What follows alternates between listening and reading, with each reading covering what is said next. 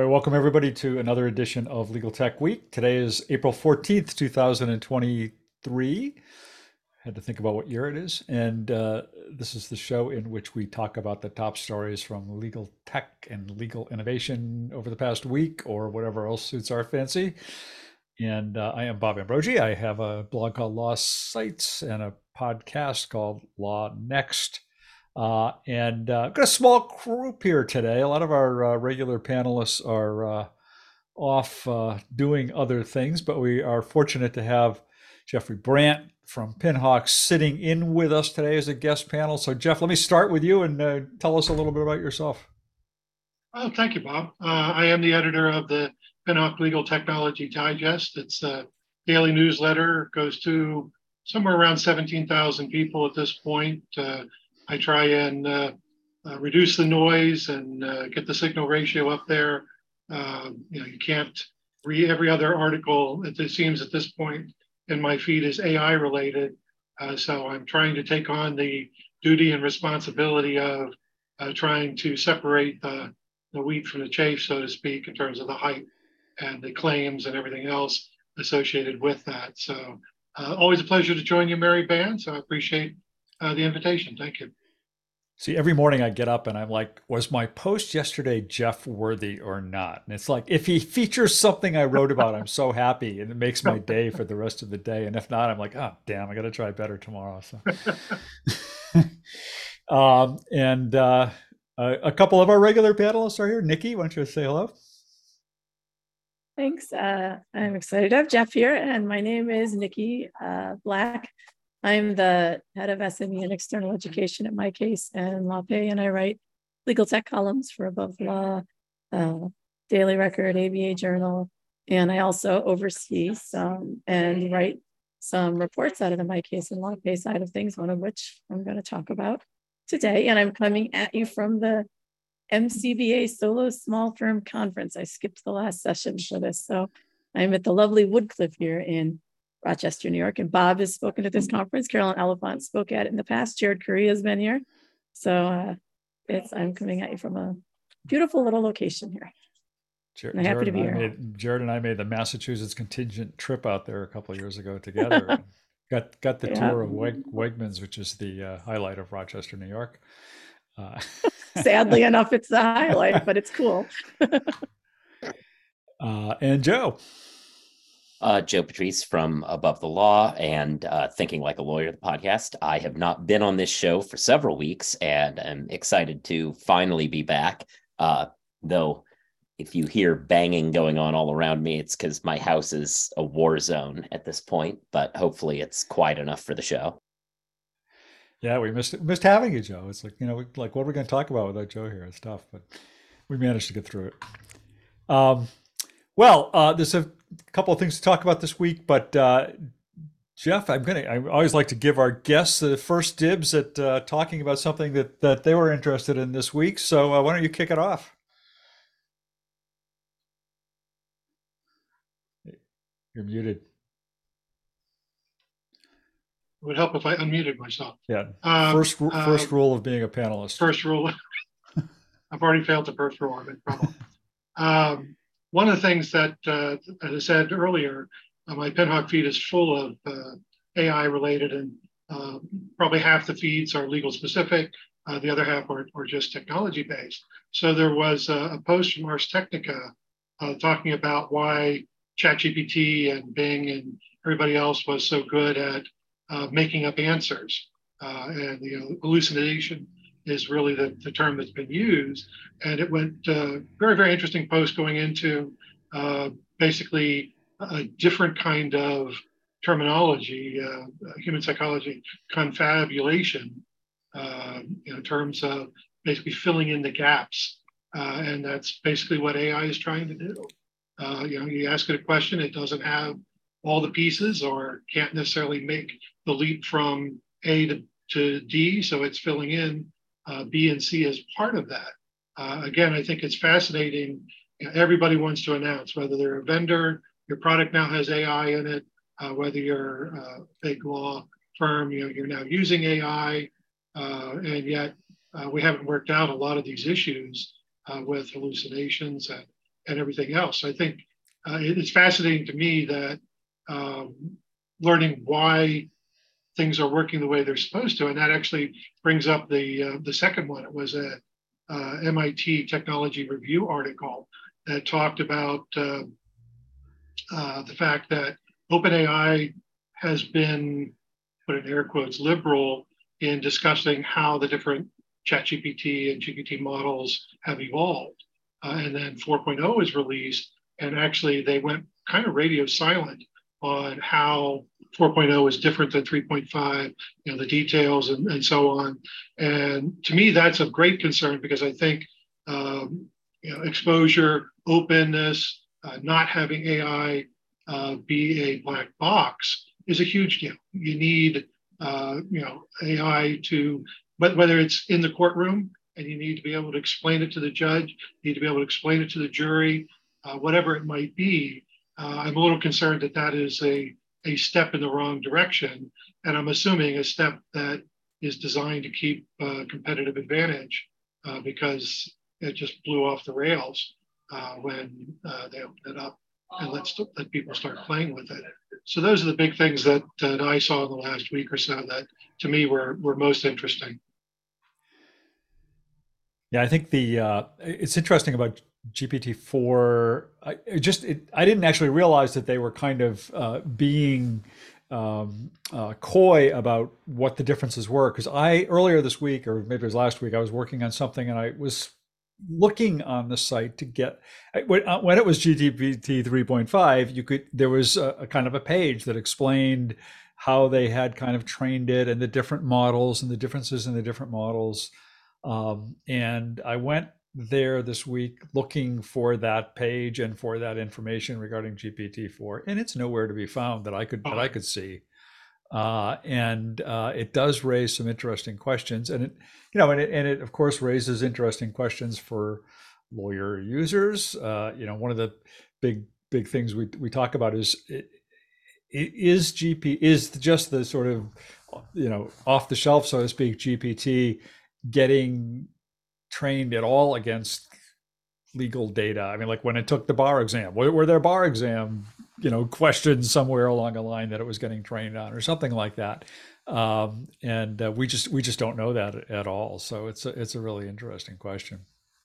Well like i said i think it's just the wrong direction uh, and it it concerns me when you consider the tense of verbs being being used to describe ai's usage you know it's going to it is revolutionary not it's going to be uh, that it is you know, all the different uh, uh, words we've attached to many things that uh, really don't warrant it.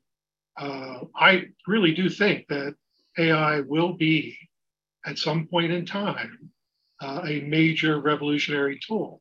Now, you've got a lot of things to resolve yet in terms of whether or not um, the bar uh, chooses to go in that direction, whether they want to uh, put up a wall and, and decide that it's unauthorized practice uh, you know, and again, goes to, you know, it, it's great, right? I could write stuff.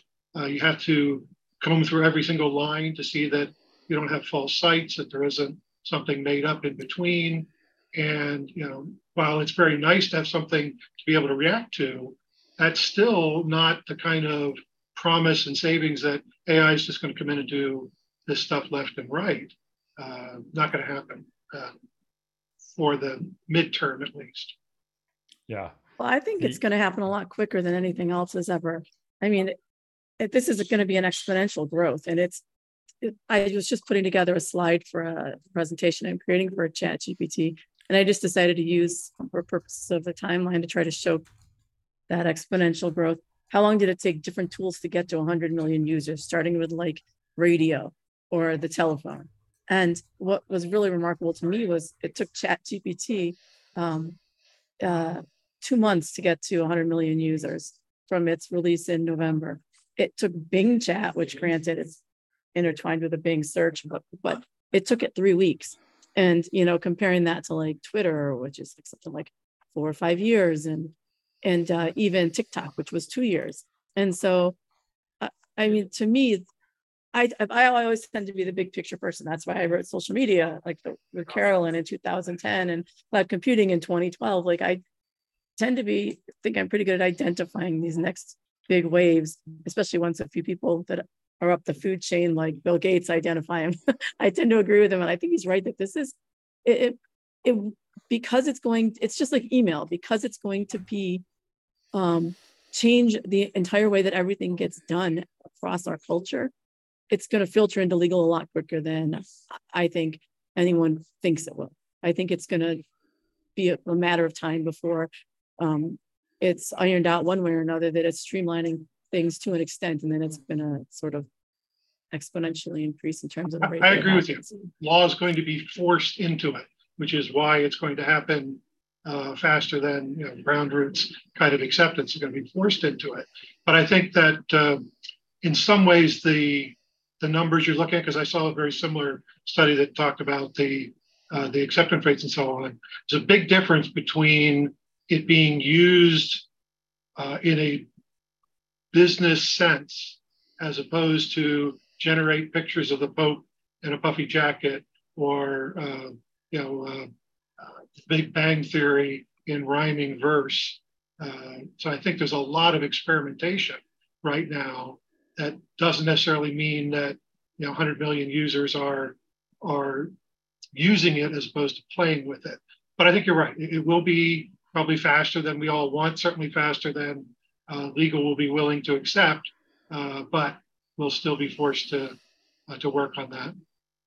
Well, it also may be that it's, I think in the context of sole and small firm attorneys, it's going to end up being more useful. Um, be because I've used this example. I don't think you're on the panel when I did, but I know someone who works for the PD's office and one of their colleagues used it for um to draft some, you know, give me 20 voir dire questions for this very specific um issue in a murder case.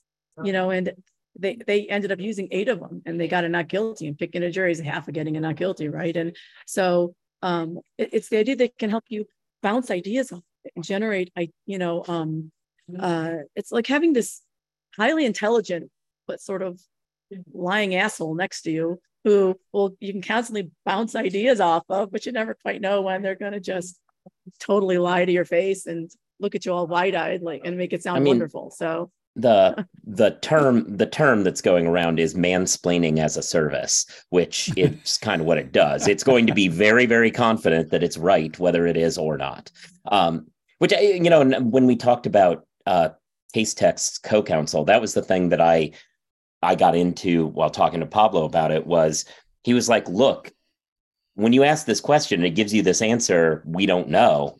It knows. It, it, it would it would try to give you an answer, but we're not confident in the answer it's going to give. So we've built it to say, I don't know there. But left to its own devices, it's going to try to explain it and potentially get it wrong.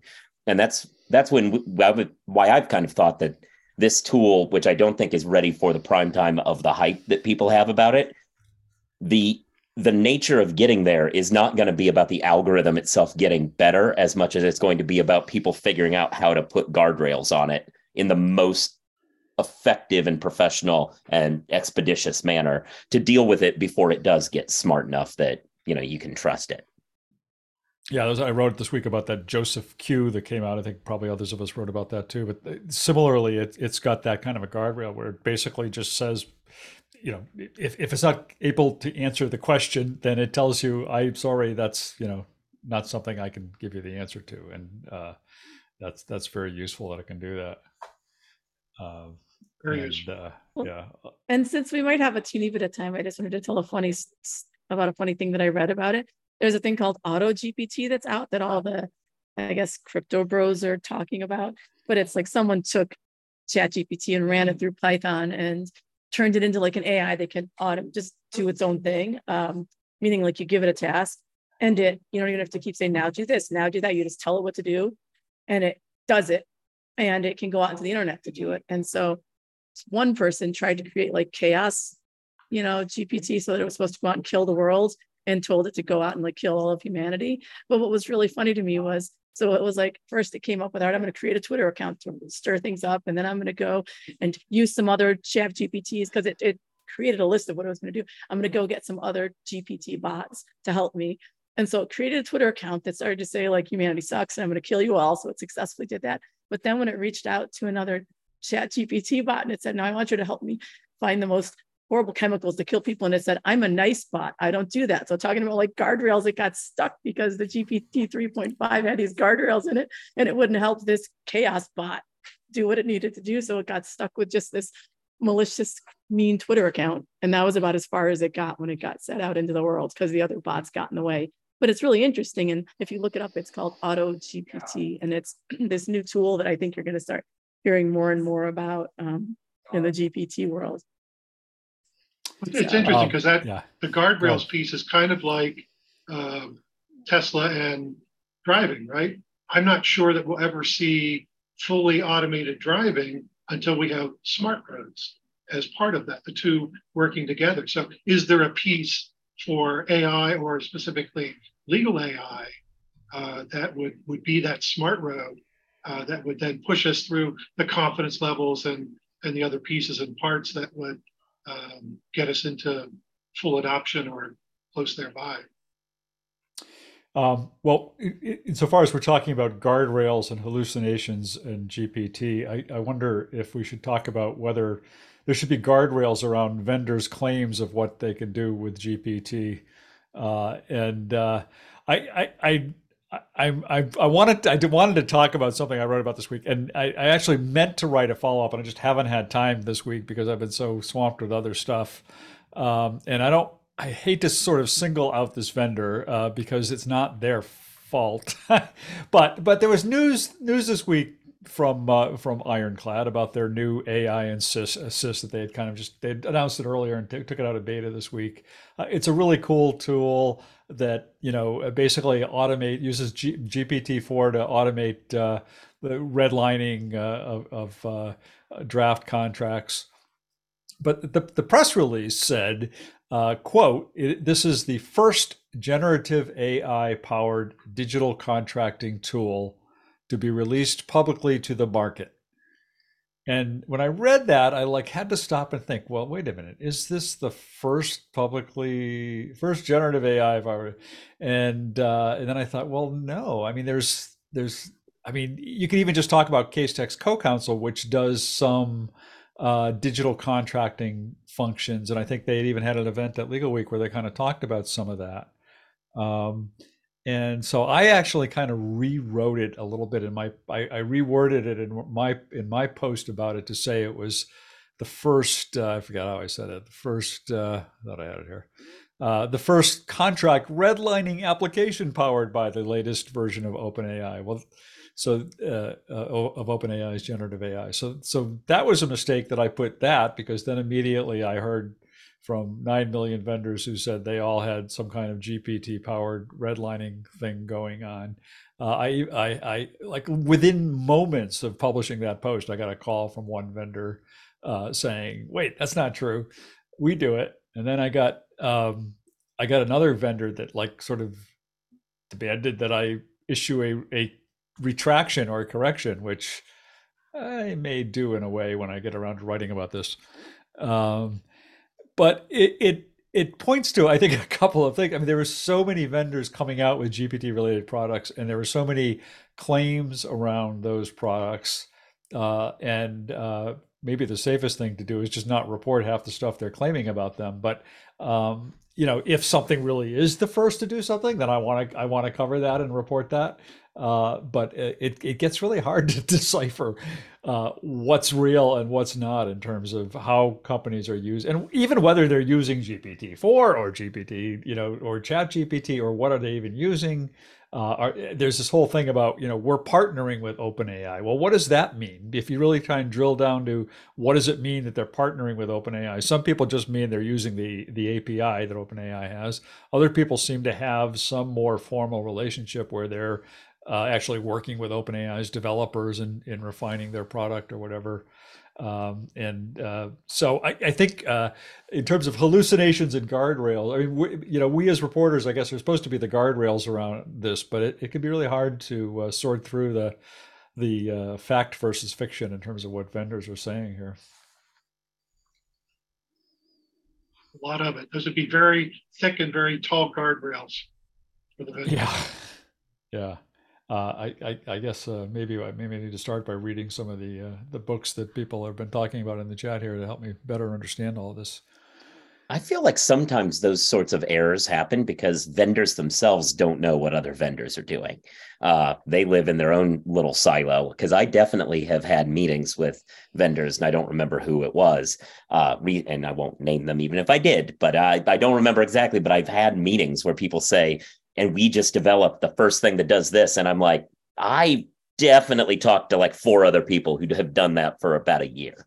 Uh, and so Yeah, that's definitely. I mean, that's that's that's been a problem I think for a long time with with uh, vendors. I mean, uh, for as long as I've been writing my blog, you'll get vendors coming out with these press releases saying we are the first to do something, and uh, you know, had they taken ten minutes to uh, even read my blog, let alone go on Google, uh, they they would have realized that they're not the first to be doing it. Um, But they asked Chat GPT, has anyone else ever done this? And it said no. I It just wants to please. It just wants to please. You're the first and you're the best. Uh, Mirror, mirror on the wall. yeah. Um, well, uh, before we get to, to before we get, leave the topic of uh, uh, of AI and, and GPT, uh, Joe, maybe we ought to turn to uh, to your stories this week, uh, and then uh, and then we can go back to the real world and talk about Nikki's stuff.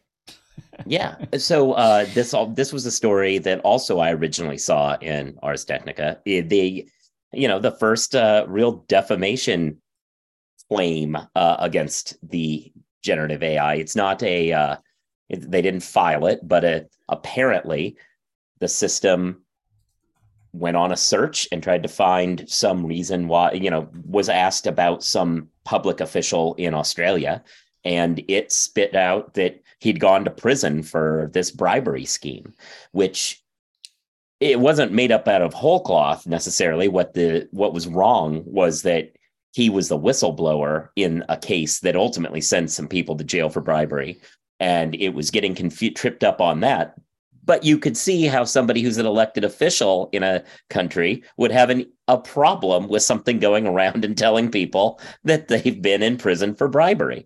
So they've asked, you know, OpenAI to fix this problem, or they may be sued. Uh, seems as though they have, because trying to ask questions about this guy uh, get better answers now. So maybe it's been handled, but it is a sense of where things might go. Uh, because what if you get in a situation where it trips up on details like that where you know it's an understandable screw up but it's one that you know mansplaining as a service can lead to trouble uh, Well, i wrote about the contrast Turley this thing, right? Well i was going to say let me contrast this with jonathan turley's nonsense because he is all up in arms about it because eugene volokh apparently is sitting around typing tons of queries into chat gpt just to find one that it will be in defamatory uh, which i think trolling for defamation is not exactly a you know good faith effort. But apparently he's been asking all these questions trying to find some mistakes and ultimately it told it told it that it told Volokh that Turley had some sexual harassment case against him on a class trip to Alaska, which okay, uh, should should be red flags that no one would believe, but whatever. Uh, because a, why would a George Washington professor go take a class trip to Alaska for anything?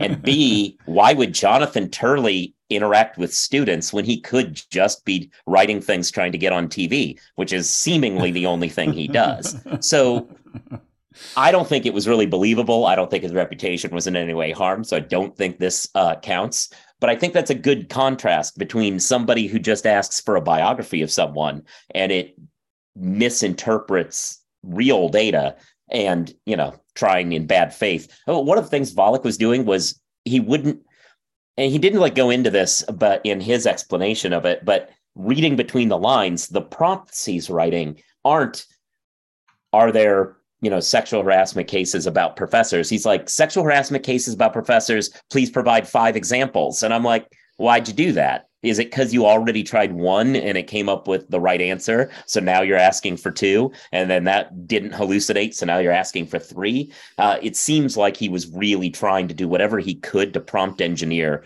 something he could report as a mistake. Yeah. It'd be interesting when I first saw that. Uh, it was Mayor Hood, I think it was, in Australia.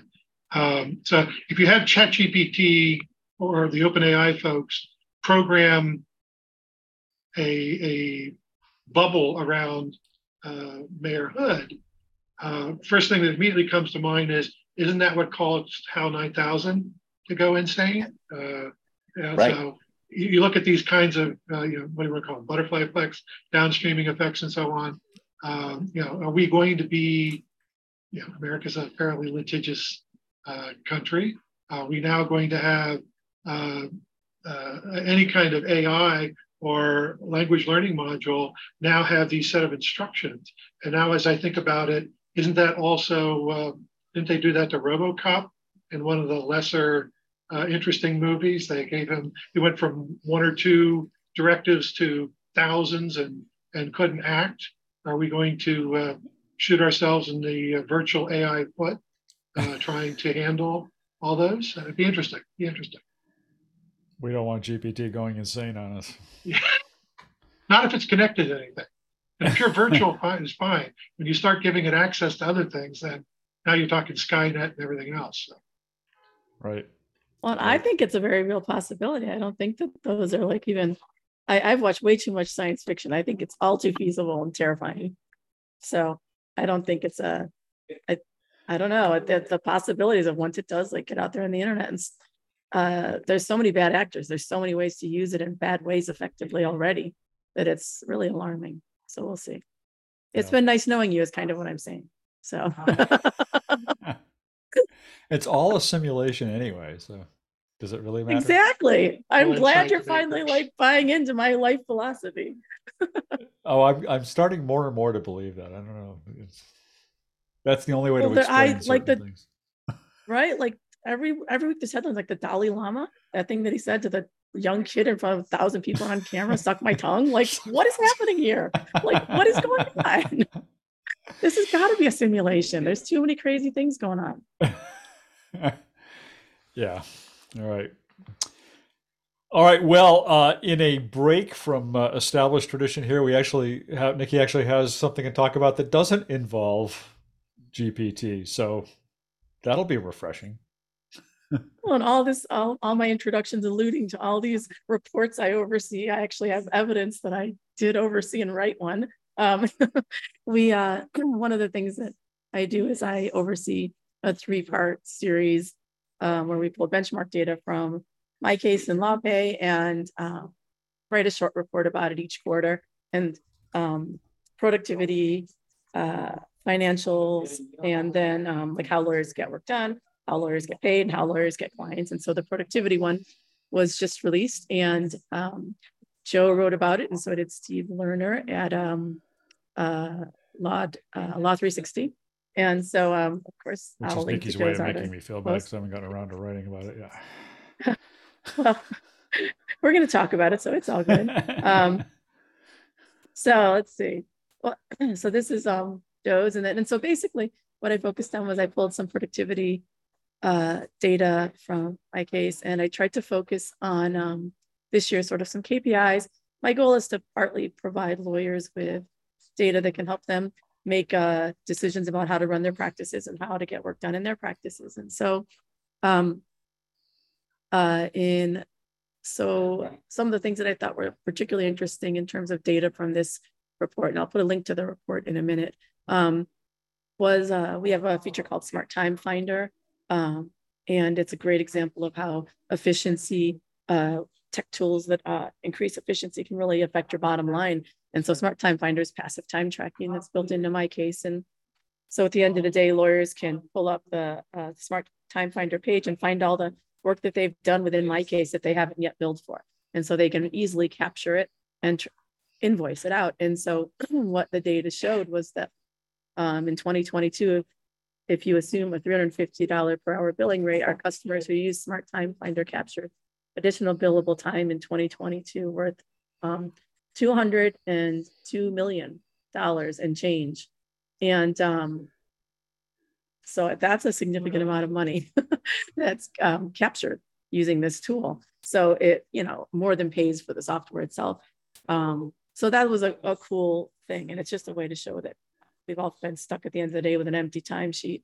And it just goes to show how not only are you tracking time as you go, but you're able to capture this time that you missed.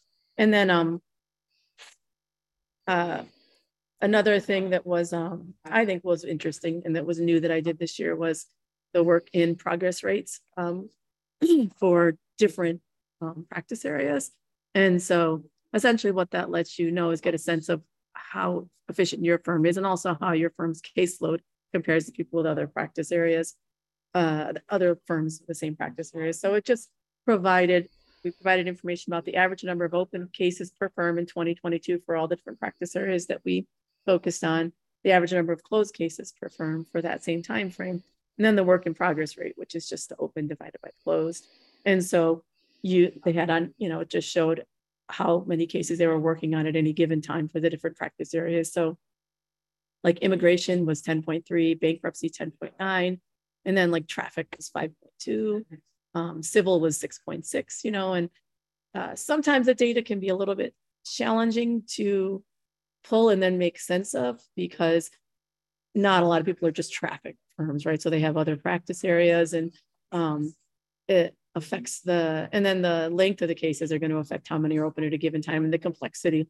But it's an interesting benchmark that helps lawyers make business decisions about their practices. So I, I was really interested to pull the data and try to make sense of it and use some of our data analysts to help me do the math that I went to law school to avoid.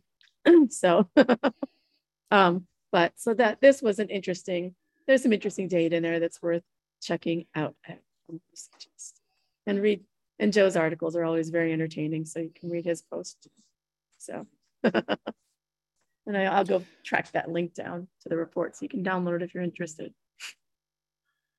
Yeah, what's I, I think what's uh, part of what makes these reports interesting, uh, and you know, probably have to give a, a, shout out to Clio's as well because what what what you're able to do because you have so many lawyers working on your platform is to get actual data about stuff that we used to kind of take lawyers words for word for you know we, we in older surveys you know you you may ask lawyers uh, about some of these KPIs or, or other other other factors uh, and I, I, suspect they didn't always uh, answer or report them all that accurately. But but uh, now with with these cases running through MyCase, running through Clio, running through other practice management systems, you can you can really see the numbers and get a much better picture of uh, how well lawyer how you know what how well lawyers are making use of their time uh, how effective they are uh, in, in in in billing and and uh, and other things in case management uh, and uh, it's not always a very pretty picture that comes out of it and it is hard to make sense of it. Like this one also included um the yeah, I'm my blank on what it was one second. Um data that uh showed like efficiency in terms utilization rates. And the the challenge with that is that um you really need to isolate it to solo practitioners only. Um because the utilization rates for like different law firms are going to vary because there's the bigger the firm is, the more practice areas and and so um, and you and utilization rates rely on tracked hours. So you needed we really only wanted the lawyers who billed a lot of hours, not the ones that did contingency fee or flat fee billing. And so we had to look at just solos that billed a lot of hours over a certain amount for the data to be even remotely useful. And so it was interesting because for solo law firm customers that recorded at least 5,000 time entries in 2022, it was um, they had a 6.1 hours of actual billed time per workday. But when you looked at solo lawyers who recorded at least a thousand time entries, it was 3.1 hours. And so you can, and I know that like one of Clio's data points was always used was like solo lawyers only billed like 2.1 hours. Like our data showed something different, but it was, be, but it was when you really dug down and only focused on the firms that were actually billing out those hours because some criminal defense attorneys um, are using assigned counsel most are using flat fee you know some civil litigation attorneys will um, track their time, but they're billing contingency and they're only doing that in case they can get lawyers fees or something, but they don't actually bill the time out. So that's why we wanted to focus only on solos and only the ones that actually had time entries that got invoiced and to try to get data that was hopefully slightly more accurate in terms of, you know, the utilization rate and how much work they're actually getting done each day. So, Yeah. but it's One tough. to actually, one of the other of interesting-. I thought one of the other interesting things out of it, uh, I mean, I don't know what exactly what it tells you, but with the court date reminders data, where it it tells how many court date reminders are the number of court date reminders sent to clients by practice area. Um, at first, when I read that, I was thinking it meant court date reminders that are coming for the lawyers, reminding them of their own court dates. But then I realized it was going out to clients, uh, and and I mean some of these are it's really interesting to see. I mean criminal law you know uh, uh, well i guess average number isn't all that high two two per case but some of these you know 19000 uh, reminders in criminal law cases what was the high i guess the highest was personal injury although not a, a huge number overall but per case 3.2 uh, but uh, it gives you a picture of uh, you know how many of these cases are are are in court and and needing their clients to be in court. I thought that was interesting.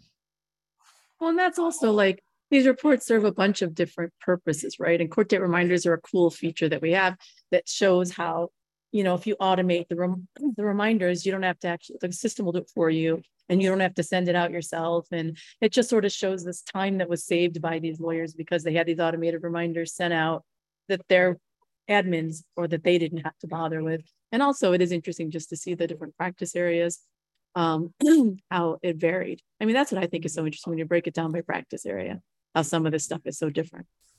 Yeah. Uh, that's all we had. That's all we had to talk about. Anything else we want to talk about? I, we I probably should at least mention uh, the uh, investment in iManage this week. Uh, kind of notable news. Uh, uh, they they they took a, strategic growth investment from Bain Capital Tech Opportunities, uh, which is actually the second. I don't know how the Bain entities work, but it's actually the second major legal tech investment from Bain in a couple I of weeks. They that were too. involved in that vLex Fastcase one as well.